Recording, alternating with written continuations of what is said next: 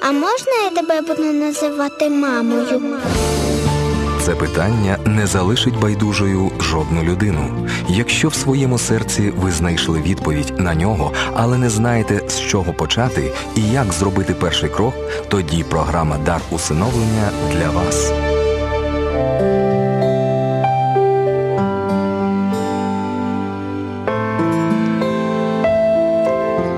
Вітаємо наших радіослухачів. Ми вітаємо тих, хто біля приймачів і хто зараз спостерігає за відеотрансляцією. Обов'язково долучайтеся до програми, якщо у вас будуть побажання, пропозиції і запитання до нашого гостя під стрімом. Обов'язково пишіть, ми озвучимо все в прямому ефірі. Дорогі радіослухачі, ви знаєте, що п'ятниці о 16-й годині у нас чергуються дві програми: це дар усиновлення і світло підтримки. Сьогодні черга програми дар усиновлення. Ми хочемо вас познайомити з однією людиною, який пройшов шлях від сирітства до усиновлення Богом. Це Віктор Кузьменко. Вікторе, здрастуйте. Доброго дня. Добре, що ви до нас завітали. Ви до нас приїхали із міста. Чернівці. Як Чернівці зараз? Яка там погода? Так само спекотно, як там і в столиці? дуже спекотно, якийсь час а, без зупину йшли дощі, а потім почалася спека. Чернігів це Чернівці, це ваше рідне місто? Ні, моє рідне місто Київ. Ви в столиці народились, так? Ні, взагалі-то це ще цікавіше. Народи- Народився я в місті Дніпропетровську, потім а, втрапив до Києва і звідти вже втрапив до Чернівців. Мгм. А давайте із пам'яток дитинства. Кожна дитина щось пам'ятає. У мене навіть знайомий, він пам'ятає, як в три роки, можливо, трішечки раніше його відлучали від маминого молочка, і наскільки для дитини була це криза, що він пам'ятає це до сьогоднішнього дня. А у вас, Вікторе, які є найдавніші згадки із дитинства? Ну, з приводу молочка я вам точно не скажу, бо я не пам'ятаю. А е, я так скажу, що є, є один такий дуже маленький спогад. Ну, він починаючи з е, білої комнати, здається, в дитбудинку чи в лікарні, я не знаю, де я був в той час. І такій кроваті з е, рішотками, і все біле таке. Це єдиний момент, який я пам'ятаю зовсім з дитинства. А взагалі з дитинства в мене є пару спогадів, як я падав на колінки, постійно їх. Ну, я нормально в дитинстві не ходив, я все время ходив, пару кроків зробив і впав. Мене була така привичка. А, ще я дуже любив гойдалки. І я все дитинство не, не, не доставав ногами, мене було нікому розгойдувати, тому я розгойдувався з, е, за допомогою того поручня, який біля е, гойдалки. Тобто, що ви хочете сказати? Ви спочатку розгойдували, Я а сідав потім на гойдалку, ні, я сідав Ага. на гойдалку і двома руками себе за, за самі е, опори, які є у гойдалки. Я сам сам себе розхитував, я пам'ятаю, що це не завжди закінчувалося гарно. Ви в два з половиною роки років потрапили в дитячий будинок. Так, е, я ще раніше ще раніше? в дитячий будинок. Е, мені було десь півтора роки.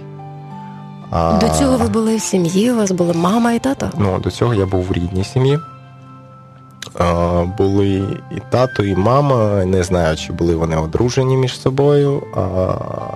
Але я знаю, що мене просто лишили в лікарні. У мене була чи вітрянка, чи, щось подібне. І мене просто принесли з документами, залишили і, ну, І пішли. і пішли. Мгм. Просто Вас тут залишили в лікарні. Конкретно, не ховаючись, сказали, що Ми не будемо знаємо, що з ним робити. Ми не повернемося, ось вам документи, думайте, що з ним робити. Отак. А коли в зрілому віці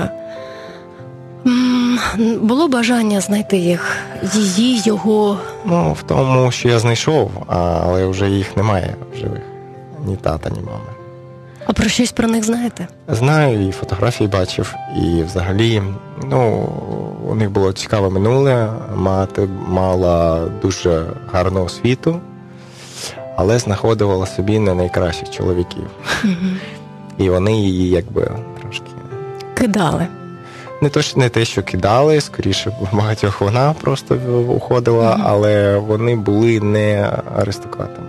Тобто це були не, не такі, не най, не найкращі партії в плані там хтось був грузчиком, любив там закинути 50 грам, а хтось просто мав просто дурний характер або кримінальне минуле і так далі. Я не знаю, чому її так тягнуло на таких чоловіків. Ви не знаєте, вона намагалася знайти вас? А, Відомо, невідомо. Невідомо, тому що е, з нею взагалі дуже важка історія. Що ну, мені кажуть, що офіційна історія те, що а, її знайшли на ну, різні частини тіла знайшли в районі Караваєвих дач. І, ну, вона, скоріш за все, мала зв'язок з якимось. Ну, це 90-ті роки. 95-й, 96-й, 97-й рік і ще було так спекотненько трошки в плані бандитизму, і, скоріш за все, що вона з кимось спілкувалася не з тих, як кажуть, кіл. Як далі складалося життя? Ви з лікарні потрапляєте в дитячий будинок. Так, нас е, там був я і моя сестра від Вас одного двоє? батька і матері. Так. У 95-му році ще не було такого закону, що не можна розлучати е, брата і сестру, їх можна брати тільки разом в сім'ю. Тому нас забрали по різним сім'ям. сім'ям. Я вам так скажу, е, коли я, ну, я знайшов усіх зараз всю свою сім'ю, яка ще лишилася, і це таким чудом Божим реально стало для мене, бо я вам трошки пізніше розкажу, як це сталося. Але моя сестра, ось рідна, вона зараз в Італії. І у неї доля з прийомними батьками склалася не краще, ніж у мене. Мгм. Тобто вони наче і були, але там, у мене, наприклад, якщо у мене там далі будемо спілкуватися, обоє там батьків були специфічні, то в неї батько був не дуже задоволена сім'єю. Але вона, на жаль, не пам'ятає свого дитинства зовсім. Вона навіть ні російською, ні українською, ні англійською не знає. Вона спілкується тільки італійською, тому дуже важко. Але вона пройшла свій шлях, Так. так? Від початку. І зараз скільки їй років? Є, вона зараз старша від мене на здається, чи на рік, чи на два. Мгм. Та їй вже має бути зараз 26 чи 27. Так, вже самостійна, своє життя є. Так. Ну, вона старається, вона багато працює. На жаль, вона ще живе своїм життям, вона не знає Бога. Тобто На все вона свій час, все робить своїми силами, так, але я думаю, що ну, я бачу дуже багато схожих моментів навіть у нашому Мгм. житті, через які я проходив, а вона ще тільки проходить. О, так хоча це вона для вас старша. подвійне натхнення і подвійна надія, тому що ви знаєте, якщо це до вас дійшло, і до неї прийде свого часу. Так. Вікторе, ем, вас забрала прийомна сім'я. Ви сказали, що вони були трохи специфічними. Що ви маєте на увазі? е, е, я, ну, мені, мені довгий час здавалося, що я там, може, і помиляюся з якихось е, конкретних питань. Але е, ну, я потім згодом робив якісь висновки, е, обмірковував минуле і взагалі всі ті речі, які я бачив. Ну, е, згодьтеся зі мною, що коли дві жінки живуть поряд, ну, е, сплять в одному ліжку, якби мають якісь відносини і ховають це від інших, то це якось натикає на певні е, міркування. Тобто, ну, дві жінки, які живуть разом, і ну, тоді я цього не розумів, але потім я вже зрозумів, що не мають відносини. І виховання у них було дуже специфічне, тобто у них була на все своя логіка, і було дуже багато моментів, які просто ну, ламали психіку. Тому що з самого дитинства, з одної сторони, е, ну, я почну спочатку, що ці люди вони мають дуже великий вплив у е, Міністерстві освіти на, на даний час навіть. Це до питання, як, наприклад, одна жінка взяла дитину з дитбудинку і її віддали. Тому що в 95-му році чи 96-му цим займалося Міністерство освіти, спорту і молоді. І тоді не було соціальних служб, які мали Мгм. перевіряти щось. Міністерство не ходить по квартирах, там так. І якщо ти працюєш в сфері освіти, ти маєш можливість взяти дитину е, трошки легше, ніж е, будь-хто інший, навіть якщо ти один. І то були дві жінки, кожна із них, яка взяла по дитині, і була така легенда, що ну, якби, батьки повмирали, і вони лишилися самі, і то вони друг друга підтримують. Хоча на самому на, Насправді. насправді такого не було. Тобто це ми вже потім дізналися.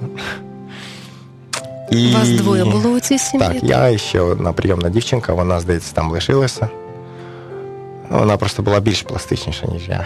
А в сенсі? В сенсі пластичніше? Ну, в плані нас виховували дуже специфічно, і мені не подобався той вплив, який був.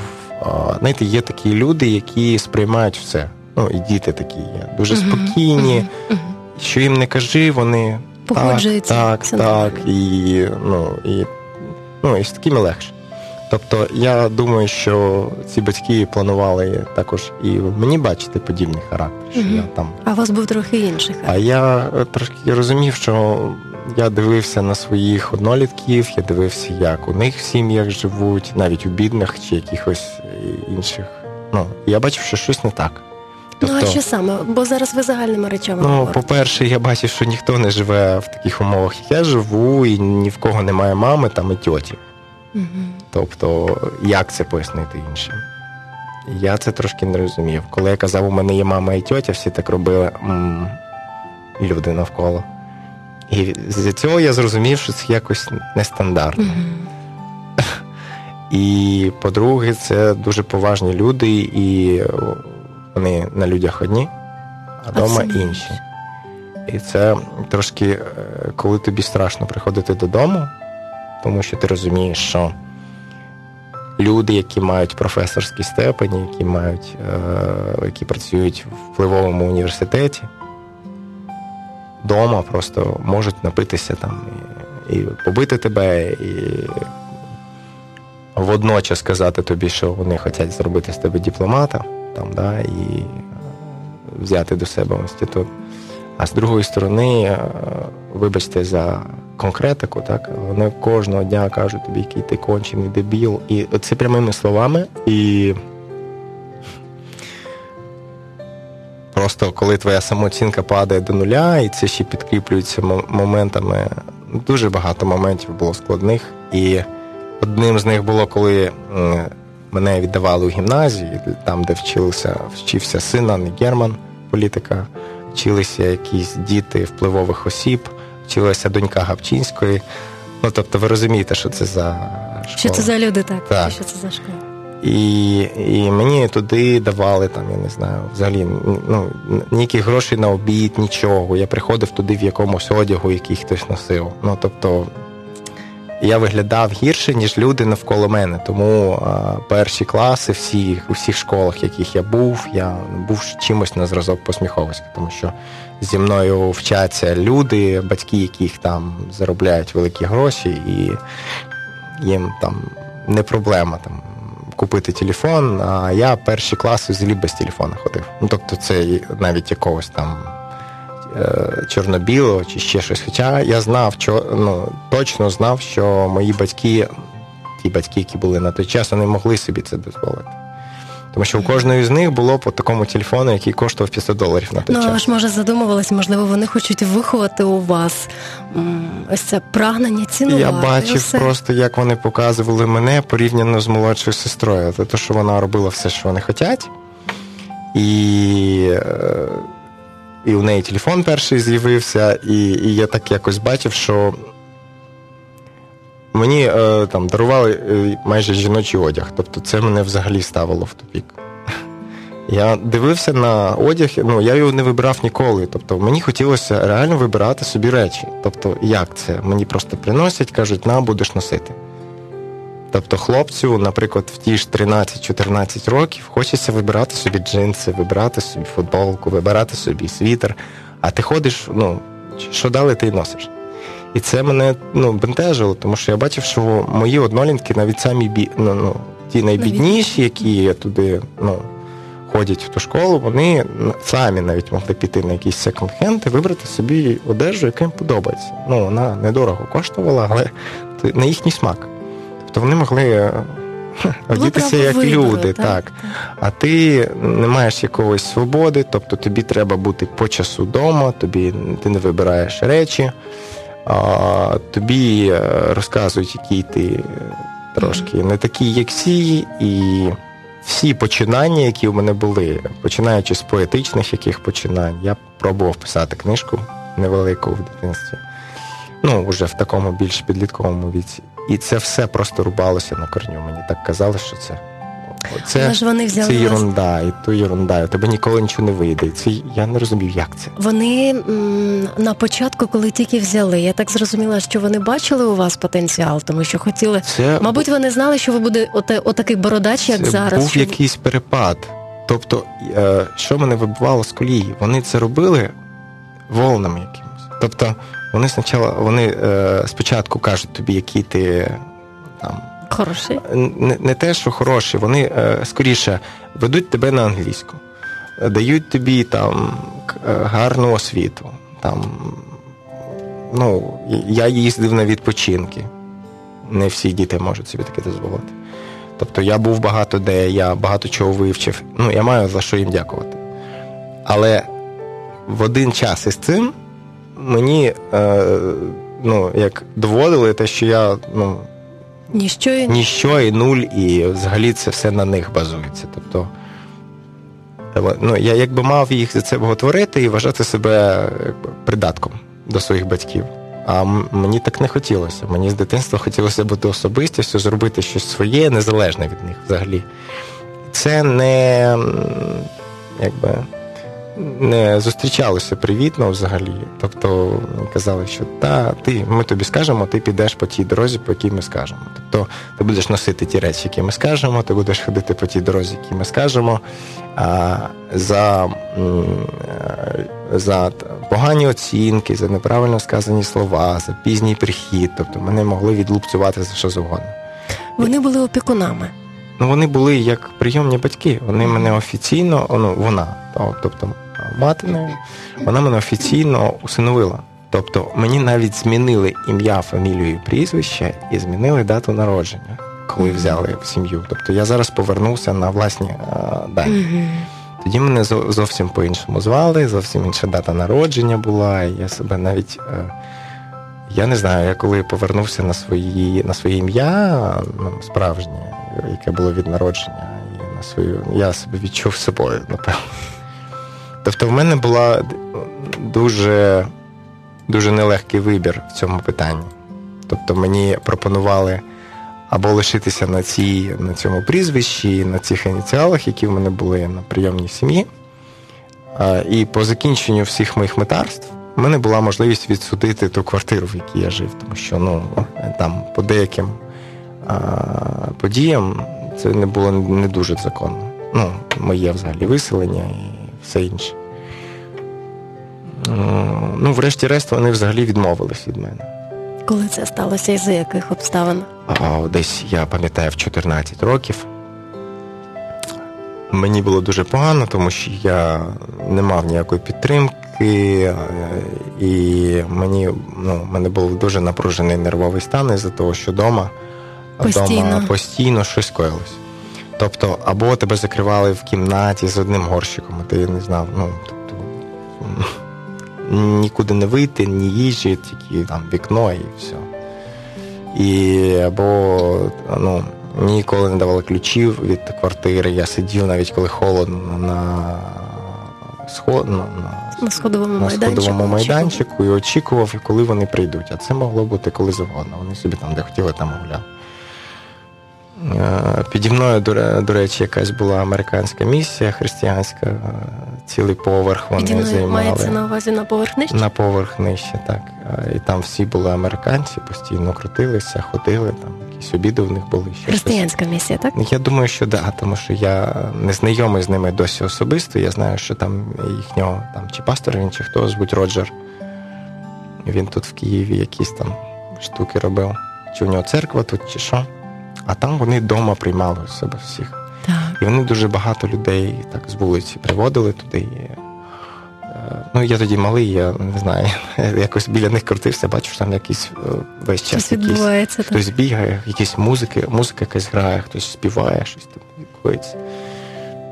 Як, я якось впав з балкона з третього поверху. Фух, Я не знаю, яким чином взагалі я нічого не зламав. Я просто мен... е, це був такий якийсь странний момент. Я думаю, що це Господь. Бо все так уповільнилося. Мені здалося, що я дуже повільно падаю. Я не знаю, чи було то на, на, ну, в реалі, ну, в реальності, чи було то так реально, але я дуже повільно опинився на землі. І я Сіли. сидів і не розумів, що це було. Це, до речі, єдине е, таке, е, скажіть мені, я скажу. Таке нереальне те, що я пам'ятаю з дитинства, Мгм. я те, що не міг пояснити. Якась, ну, для мене тоді була містика, тому що ну, це реально повільне приземлення. І я приземлився і бачу цю пару Роджера і його жінку прямо у вікні. Вони сидять, дивляться на мене. Я так зелено їм помахав, вони так. Це було цікаво, звісно. Ви не потрапили до них до квартири? Ні, я Ні? просто вони жили якраз на другому поверсі, і оцей е, я упав на карніз металевий. І у них якраз вікна другого поверху виходили Мгм. на цей карніз. Вони там чи біля вікна стояли, чи куди. Я їм помахав і, і так потрошку встав і втік. А, це я просто намагався додому втрапити, бо мене ну, дуже багато виганяли і взимку, і могли і в футболці вигнати, і в тапочках на вулиці. Це теж було дуже е, цікаве. Дуже, це є дуже цікавий спогад з мого дитинства. Вікторе, до якого часу це тривало? І ще раз ми повертаємося до цього І моменту. це було з півтора року. Ну, більшість чого я не пам'ятаю. Тобто я себе пам'ятаю років з п'яти, так уже конкретно. Е, я пам'ятаю, що зі мною була якась нянька в 5 років. Вона була нормальною жінкою.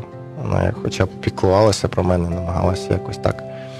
Але за те, що її вона якось через чур мною піклувалася занадто, то її вигнали. Що мене в дитинстві здивувало. Думаю, я тоді ще не розумів нашої за що. Такі якісь дивні речі постійно. Їх можна просто переліковувати цілий вечір, що було дивно. Постійно щось таке траплялося, і постійно було, був якийсь тиск на психіку. Тобто мені щось нав'язували, намагалися в чомусь впевнити. Знаєте, ще пам'ятаю, що дуже багато порнографії було в квартирі. Реально. Тобто цілі ну, диски повсюди. Тобто вони, їх легко можна, легко можна було знайти. і Вони навіть дуже сильно не ховалися. Діти, якщо хочуть, вони можуть знайти все що завгодно. І це також було такою проблемою в дитинстві, я пам'ятаю. З цим дуже багато потім було пов'язано боротьби вже в зрілому, ну, вже більш дорослому віці, тому що в мене було трошки ненормоване е, сприйняття цього. Ну, бо в дитинстві подивишся таких речей, і ну, нічого хорошого воно в твоїй голові не, Да, не не, набудує. не, проє, Мгм. не проєктує. І ну, це десь було до 14 років такі, е, такі якісь кошмари. Там, я втікав, мене виганяли, я сварився з ними, бо мені хотілося ну, щось значити, е, хоча б для когось. Я шукав собі друзів, е, йшов, напивався, потім повертався додому. На фоні цього відносини не покращувалися, бо я приходив п'яний і там, покривав всіми можливими словами. Бо загалом е, висловлювався повністю все, що було всередині, все виговорював. Тому що коли людина Під цим ділом під цим ділом, то вона говорить все, що язик думає. розв'язується, так. Що було що? піковою точкою? Піковою точкою було те, що я в кінці кінців замкнувся в собі і почав щось фантазувати, видумувати собі якісь уявні речі. Ну, мені я собі е, будував, знаєте, як письменник чи художник, я собі будував у голові цілі світи і жив у них. Тобто я жив в реальному світі, я не, не вважав ці світи реальними, да, це була моя фантазія, але коли я, коли я почав описувати те, що я в своїй голові створював, на основі цього мене просто взяли і відвезли у психлікарню. Тобто, і при тому мені не сказали, що я там якась проблема зі мною, що треба обслід... ну, Мені сказали обстежитися. Мені сказали, ми просто відвеземо тебе, тебе подивляться, ми повернемося додому. І це було найсильнішим взагалі обманом в моєму житті. Ну, це такий обман, який я пам'ятаю. Тому що мене відвезли на. Ну, ви знаєте, де знаходиться на лікарня Павлова. Павло. Я вам скажу, це страшний заклад, тому що ну, там дуже страшно у нас за правду. І мене відвезли туди, я потрапив у приміщення, де немає ручок на дверях, Мгм. де якісь дивні. А це ще було поки що дитяче відділення. Тобто. Мгм. І мене просто посадили в коридорі і сказали, почекай, зайшли з е, лікарем відділення у кабінет. І я дивлюся, як з'являються гроші, між ними щезають гроші. Ну, я, ну, дитина вона не розуміє, що це таке. Тобто я тоді теж, не розумів. Потім до мене дійшло, тільки я подорослішав вже на той час і е, ну, вивчив слово хабар. Вже потім до мене дійшло. І е, після цього я. Тобто вони виходять, я лишаюся, за ними закриваю двері. Я думаю, що вони я кажу, почекайте, вони мене забули. А мене ніхто не забував, по суті, мене лишили. І після цього я почав спілкуватися з лікарем, і мені повідомили, що в мене параноїдальна шизофренія, яка ну, за три секунди розвилася, от раз, і вона є. Тобто я ніколи не чув ніяких голосів, у мене не було уявних співрозмовників. Все, що в мене було, це якісь фантазії, які я хотів там, ну, може, на, на папер винести вже потім. І ну, ці фантазії для мене, напевно, були якоюсь реакцією оборони проти, проти тої реальності, яка в мене була. І Мені сказали, що це вже все, і все, що мене очікує, це можливість вийти на півроку і повернутися назад. Тобто, і я ще не розумів, що це. В мене було. Ну, я був обурений, мені було боляче, я розумів, що мене кинули, що я зараз буду. Ну, я намагався вийти, я дуже злився, я дуже кричав. І це, звісно, все дописувалося туди. Це дуже, дуже гарний метод. І потім я ще декілька разів тікав звідти, це ще гірше впливало на мою історію. Потім мені ну, в дитячому відділенні не так багато дають ліків таких, бо ну, дітям просто не прописують дорослі якісь медикаменти, такі седативні, які дуже сильно впливають на мозок. А із-за того, що я втікав, із-за того, що в мене були якісь якась агресія, небажання скорятися то через якийсь період ну, мене возили там якісь дитячі лагеря, але дуже якось відокремлювали від усіх. Я приймав якісь ліки, і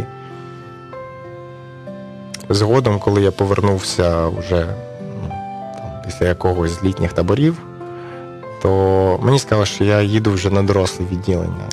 І Це було років 15-16? 16, так.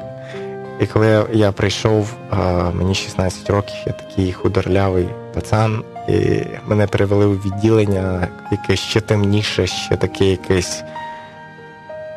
Ну, як знаєте, в трилерах такий прям у повітрі стоїть важкість. Не дуже привітні санітари, якісь дядьки, дуже старі, такі кричащі, віжджащі, там різні. Люди. Я перший раз побачив, я думав, що я точно тут з'їду через максимум рік. Я собі особисто давав максимум рік. Я дивився на це, це і розумів, що нормальна людина тут не виживе. Хоча, ви знаєте, я вперше познайомився, як я кажу, з дном суспільства. Тобто, все те, що люди взагалі називають дном. Бо я бачив дуже багато талановитих, але старих людей, яких діти е, просто запроторили до, е, до божевільні, аби мати квартиру їхню і так далі. Тобто цьому дає привід якось дихатися. Тобто, у мене дуже багато було співбесідників, старих мудрих людей, які, які навіть змирилися з тим, що їхні діти так вчинили. І я тоді такого не розумів. Тобто, це навіть не будинок для престарілих, це місце, звідки виносять вперед ногами. Тобто я за все е, перебування там я бачив як мінімум два, дві людини, які вмерли від е, старості або ліків. І ну, все, все так тихо відбувається. Ну. І отам уже і лікарі агресивніші були, і санітари були такі, що ну, могли так налупити. Ну, Тобто ти не маєш ніяких прав, ти не можеш слова сказати. Тобто для тебе, до тебе, як до хворого, вони відносяться як до людини. Тобто ти для всіх шизик, і те, що ти скажеш, то може бути використано проти тебе або немає ніякого сенсу. Сенсу, да, пусті слова. Тобто, щось скажеш, закриють в таку палату, звідки важко вийти. І, е, дуже важко було просто жити з цим. Тобто я кожну секунду життя розумів, що я нікому не потрібен. От я просто лежу в цій палаті і так день за днем. І це, ви знаєте, час просто перетворюється на якусь різинку, на якусь нитку дуже довго, довго, довго, довго. І оцей моток мотається, мотається, мотається, мотається, він ніяк не смотається. І мій лікар, вона була така дуже добра жінка до мене. Це сарказм. Вона мені всі, весь час казала, що я звідси ніколи не вийду. Що це твоя каже, доля така тут сидіти все життя. І що ти хворий. Вона мені так дивилася і казала, ти хворий, не розказуй мені. Це так якось жутко було, дуже жахливо було таке слухати про себе. І, ну, і, а, ти нікому нічого не докажеш. І саме цікаве, що ось, ось увесь оцей мрак, я ще тікав звідти, і, е, до речі, там були і санітари-гомосексуалісти, які намагалися е, лізти до хворих і використовувати їх в своїх ну, цілях. Тобто мені мене вже тоді був такий характер, я навіть там не зламався якимось чином, я не знаю. У мене просто був якийсь стержень всередині, який я. Я тоді ще не знав Бога, тобто мені було в три рази важче. Я надіявся сам на себе, а на самого себе вже надіятися не було коли. Тому що коли я сидів ще на дитячому відділенні, я узнав, що від мене просто відмовились всі прийомні батьки. Сказали, що він нам не потрібен, ми вам навіть передачки носити не будемо.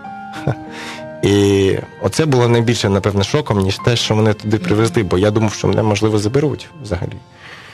Тобто ви очікували, так? Що може, ну до якоїсь може періоду. бути, да. Я думав, може це не може дійсно щось там зі мною не так, може мене заберуть, там, може вилікують, чи що вони там сказали. Я не знаю. Я взагалі не знав, що таке параноїдальна шизофренія. Для мене якесь було заумне слово, яке я не міг зрозуміти. Але у дорослому відділенні до мене втрапило дуже багато різних книжок, саме з медичної психіатрії.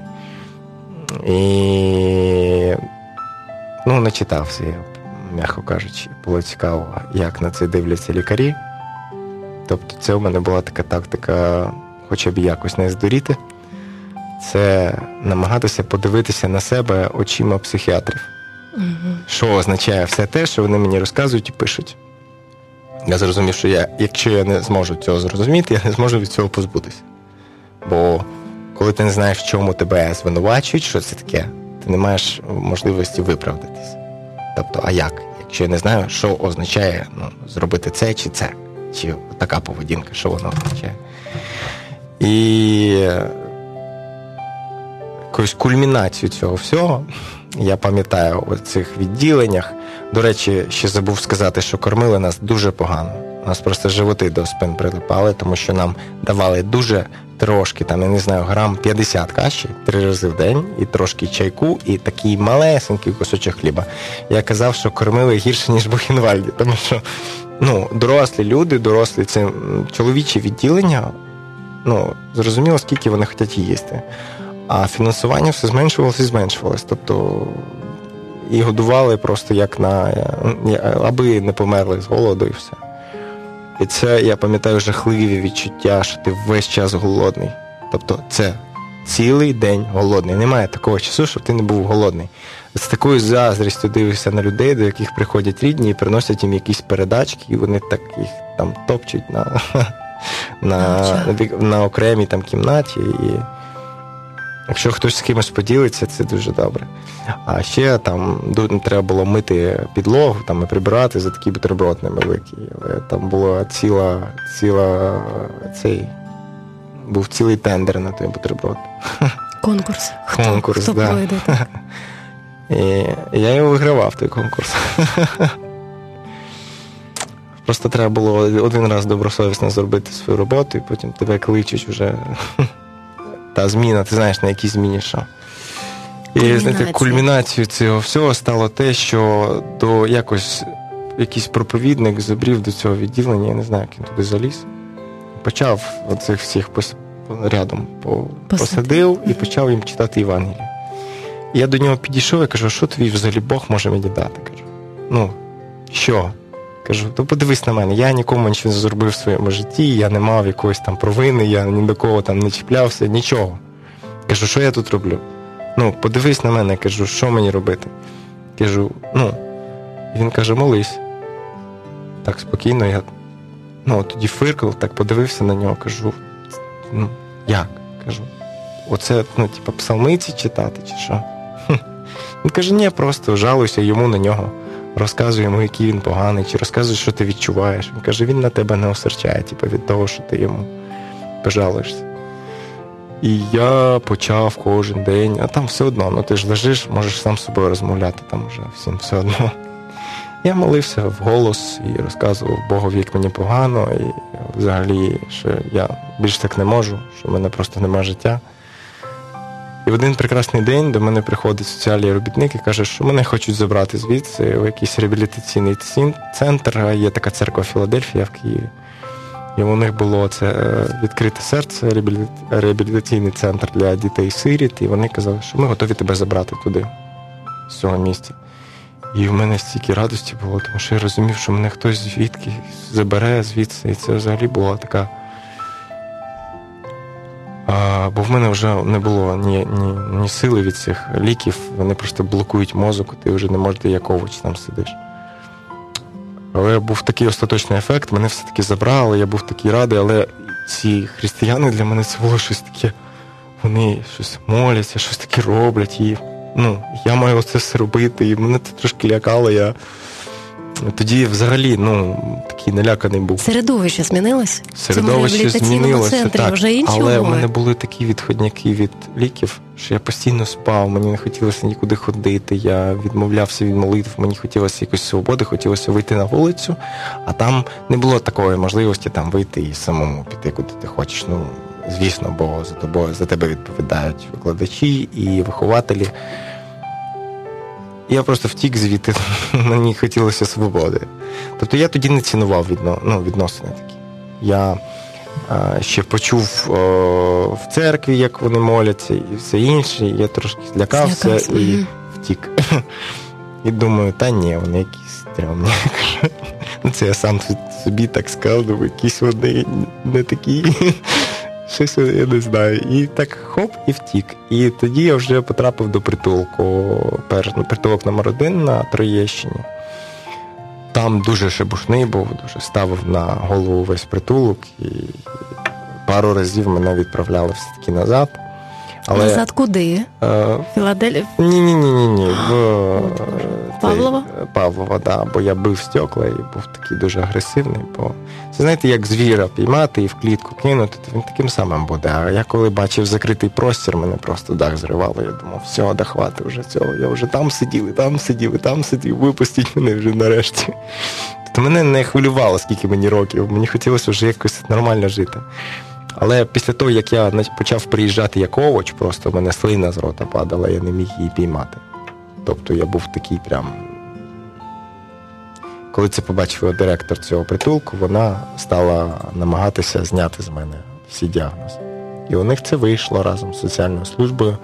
Я об'їздив купу всяких е, обслідувань, побув на Глівасі, побув на Павлова, вони порівняли висновки, і мене все-таки виправдали. З мене зняли зняли цей страшний діагноз, врешті-решт. І щоб ви розуміли, його ні, ні з кого не знімають. І я бачив у цьому Бога, я ще тоді не був з Богом, але він дуже мені сильно допомагав в той час. Тобто з мене зняли діагноз, який неможливо зняти без е, екстра лікування. Тобто, щоб лікарі признали лікарську помилку в цьому питанні, це дуже важко. Переді мною сиділо 12 лікарів, які там професора на всю Україну, і прямо там тортурували мене, просто казали мені, що та ти ну, такий такий. І я сидів, мене звідки взявся такий спокій.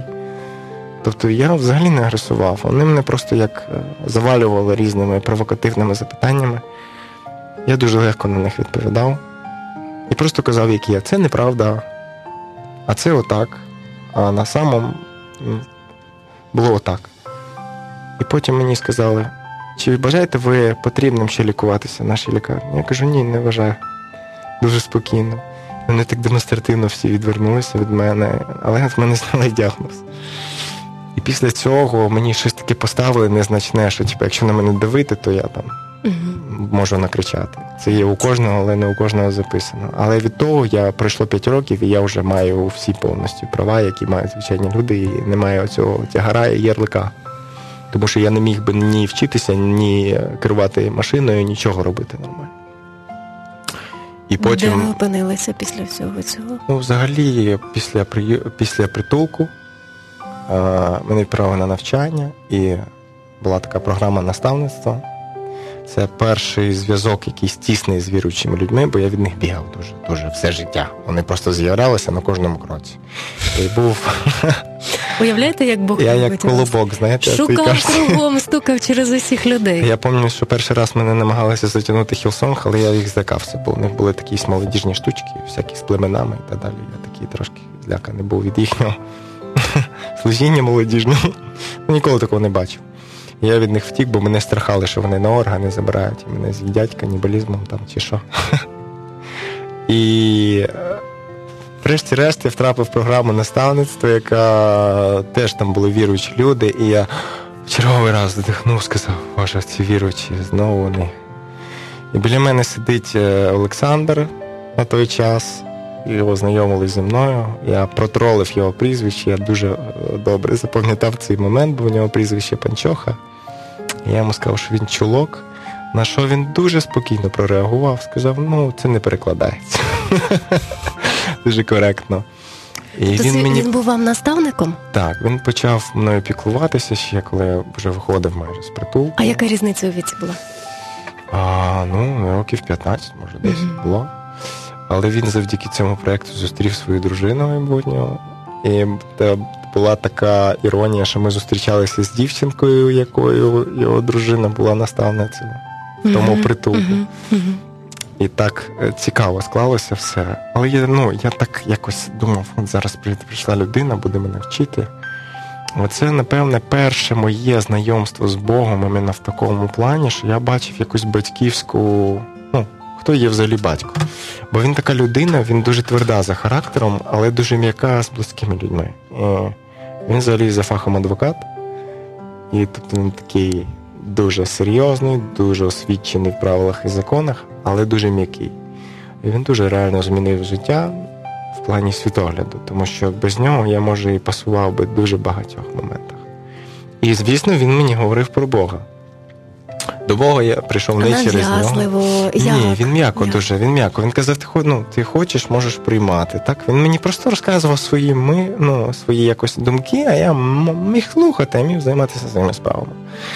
І він дуже багато брав мене до своїх родичів, до якось е, дуже близько спілкувалися. Він намагався мені всім допомогти і так далі.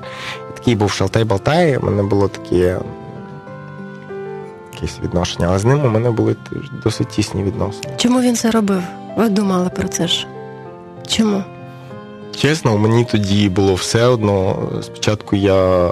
Зараз, зараз, коли ви все це от Ну, І ви знаєте, раз він, повторюєте. він мав відносини з Богом, і я вірю, що це Господь ну, ну, наштовхнув його на, на це бажання, тому що наставниками становляться ну, стають з власної волі. Тобто це волонтерство. Це е, добровільне е, згода на те, щоб витрачати на когось час, зусилля, емоції, гроші. І це зовсім, ну, якби чесно, чужа тобі дитина. Тобто це не твоя дитина. Але вона стає якось твоїм другом і майже твоєю дитиною. І я це відчув не одразу, тому що це якось час пройшов. Але це дуже змінило мій світогляд, і- і я вірю, що саме із-за цього я познайомився потім з Богом, як з батьком. Тобто йому вдалося. Йому вдалося зацікавити вас. Тому що сирота, вона він не має образу взагалі батьків якихось. Тобто він не розуміє, що таке батько, що таке мати. Йому кажуть, Господь твій батько. Мгм. Він каже, а що таке батько? Да. Я натерпівся вже від свого Поясни мені, будь ласка, що таке батько. Я бачив в житті тільки тітку, яка була як батько. То що Господь жінка? Ну, тобто, сприйняття дитини, воно прямолінійне. Тобто, навіть якщо вона вслух не каже, вона буде сприймати якось некоректно, як жорстокого Бога, або Бога, якому все одно на його на його страждання. Тобто мені було, мені так здавалося до того, що Богу все одно на мене, чому мені має бути якесь діло до нього. Поки я не побачив, що Бог посилає в моє життя все нових і нових людей. Тобто ніколи не закінчується, їх дуже багато. Я навіть коли вже після знайомства з наставництвом, я все одно так обтікав цю тему і не хотів іти до церкви. Я чисто з поваги до нього походив на пару зібрань там, а потім відмазувався. І навіть я працював дистриб'ютором з книжками, я підзаробляв чим міг, я працював так, бігав по офісах, продавав книжки. Я сидів в якомусь супермаркеті, біля мене сидів чоловік в такому костюмі, і він розвернувся мені і сказав: Чуєш, ти знаєш, що Бог тебе любить? Я думаю, ой Боже, знову почалось. Ви розумієте, прям люди сидять збоку, якийсь чоловік, і по ньому не скажеш. Ну, ну звичайна людина, розвертається і каже, тебе Ісус любить. І я думаю, ну, щось, напевно, в цьому є. А потім я познайомився з іншою людиною, і, до речі, у мене всі Олександри в житті, всі, хто близько біля мене, Олександр, Олександр, Олександр, Олександр, так якось складається. Нас навіть імена означають одне і те саме. Це е, переможець. І інший Олександр, також е, мій знайомий брат, він е, уже привів мене до Бога. Тоді, якраз тоді, як я книжками займався, бо я був дуже втомлений, і він просто евангелізував на вулиці. Я хотів продати йому книжку, а він мені розказав взагалі правду. Ми так сіли, і, і я покаявся там на лавиці, і прийняв Бога, і був щасливий. Тому що я був дуже втомлений, мене вже все дістало на той час. І це дуже важко заробляти ті гроші і знати, що ти такий вже просто нікого нема. Ну, з наставником я то спілкувався, але я розраховував постійно на свої сили. Тобто, ну, це все добре, але я, я, я, я, я, я, я, я. І саме з цього почалося знайомство, бо якраз оцей Сашко, ну, який, до якої церкви Київської прийшов, це храм поклоніння церква. І він почав мені розказувати, що таке благодать, чому, чому вона має працювати іменно з Божою любов'ю в моєму житті, чому він батько для мене, і як це взагалі. І я почав дуже багато проєктів було від Олександра Наставника. Тобто я розумів, що мені розказує цей Олександр, мій брат з церкви, тому що наставник мені на практиці показував ці моменти. І я ага, клас. І я розумів, що це клас, це не просто, ну, я не розумію, про що говорю, а я реально розумію, що це от такі батьківські риси я бачив у своєму житті. І це допомогло мені рухатися на цьому шляху. І від цього в мене почав змінюватися характер. Тому що коли я прийшов до Бога, е, коли мене звали в церкву там давай, давай, давай, давай, давай. Я може і так і заходив із поваги до людини, але я сам ніколи не ходив, а тут я сам почав ходити. І реально, якщо я аналізую все своє життя, я бачу, що Бог був повсюди, і ну, я ніколи не був сиротою, хоча мені казалося, ну, здавалося все життя, що я сам. Просто коли тобі боляче, коли тебе як, відштовхують від себе, весь світ тебе від себе відштовхує, то Господь він завжди поряд. Вікторе, трошки менше години уже пройшло. Просто пролетіло і промайнуло. Я не знаю, чи помітили, але мені здається, що ми 5-7 хвилин говоримо. Так, це якось так. А, Ще багато є чого роз- розповісти, але мені ми, здається, ми що може, зараз ми подумаємо, як далі бути. Два, три слова побажання тим радіослухачам, хто почув вашу історію. Ну, по-перше, я бажаю вам бути уважними до самих себе. Не в тому плані, щоб там мати якийсь егоїзм чрезмірний чи ще щось. Просто поважати ті таланти і ті е, риси особливі, які дав вам Господь, і розвивати їх у собі. Тому що ось ця батьківська любов Бога вона проявляється в тому, що він каже кожному, що він особистість. Дуже цінна особистість. Тому я бажаю вам бути цінними особистостями в вашому житті. Дякуємо, дорогі радіослухачі. Це була програма Дар усиновлення. З нами був Віктор Кузьменко. До наступних зустрічей. До побачення.